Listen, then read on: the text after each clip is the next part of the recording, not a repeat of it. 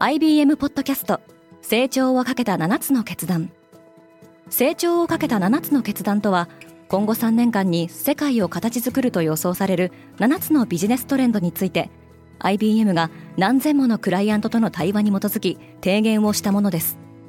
このポッドキャストでは変化の激しい時代において企業が下すべき成長をかけた7つの決断について日本 IBM の7人の専門家と考えていきます。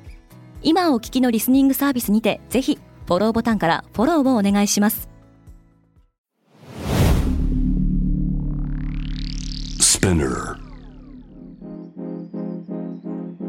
おはようございます。ケリーアンです。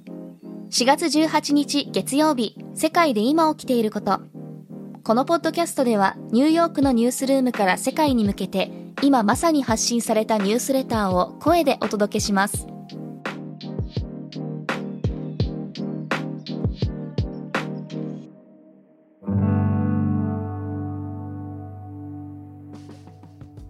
マリウポリの製鉄所のウクライナ兵はロシア軍への降伏を拒否した。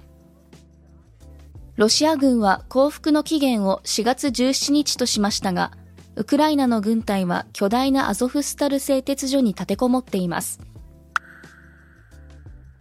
ローマ教皇はイースターの演説で、ウクライナでの戦争を残酷で無意味と非難した。ローマ教皇フランシスコはまた、核戦争の脅威についても懸念を表明しました。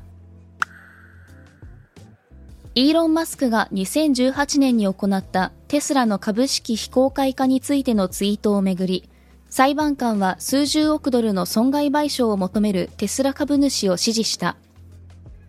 連邦判事は裁判に向けての準備を進めるにあたり、合理的な陪審員であれば、マスクの発言は誤解を招くと判断されるだろうとの考えを示しました。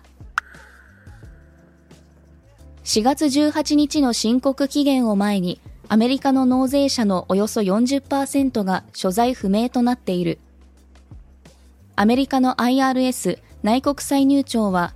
4月8日時点で1億300万件以上の申告を処理したと発表しました。昨年は1億6900万人以上の納税者が申告を行っています。ディーディは来月、アメリカ証券取引所からの上場廃止について投票を行う。中国当局が大手テック企業に対する規制を強める中、中国のライドシェアリングの大手企業ディーディは、5月23日に臨時株主総会を開き、上場廃止についての採決を行うと発表しました。今日のニュースの参照元は概要欄にまとめています。明日のニュースが気になる方はぜひ、Spotify、Apple Podcast、Amazon Music でフォローしてください。Quartz Japan では世界の最先端を毎日2通ニュースレターでお送りしています。他にも世界で暮らす女性の喜びや悩みを伝える新シリーズ、ポートレートオブミーがスタートしています。詳しくは概要欄に載せていますので、ぜひこちらも見てみてくださいね。ケリーアンでした。Have a good day!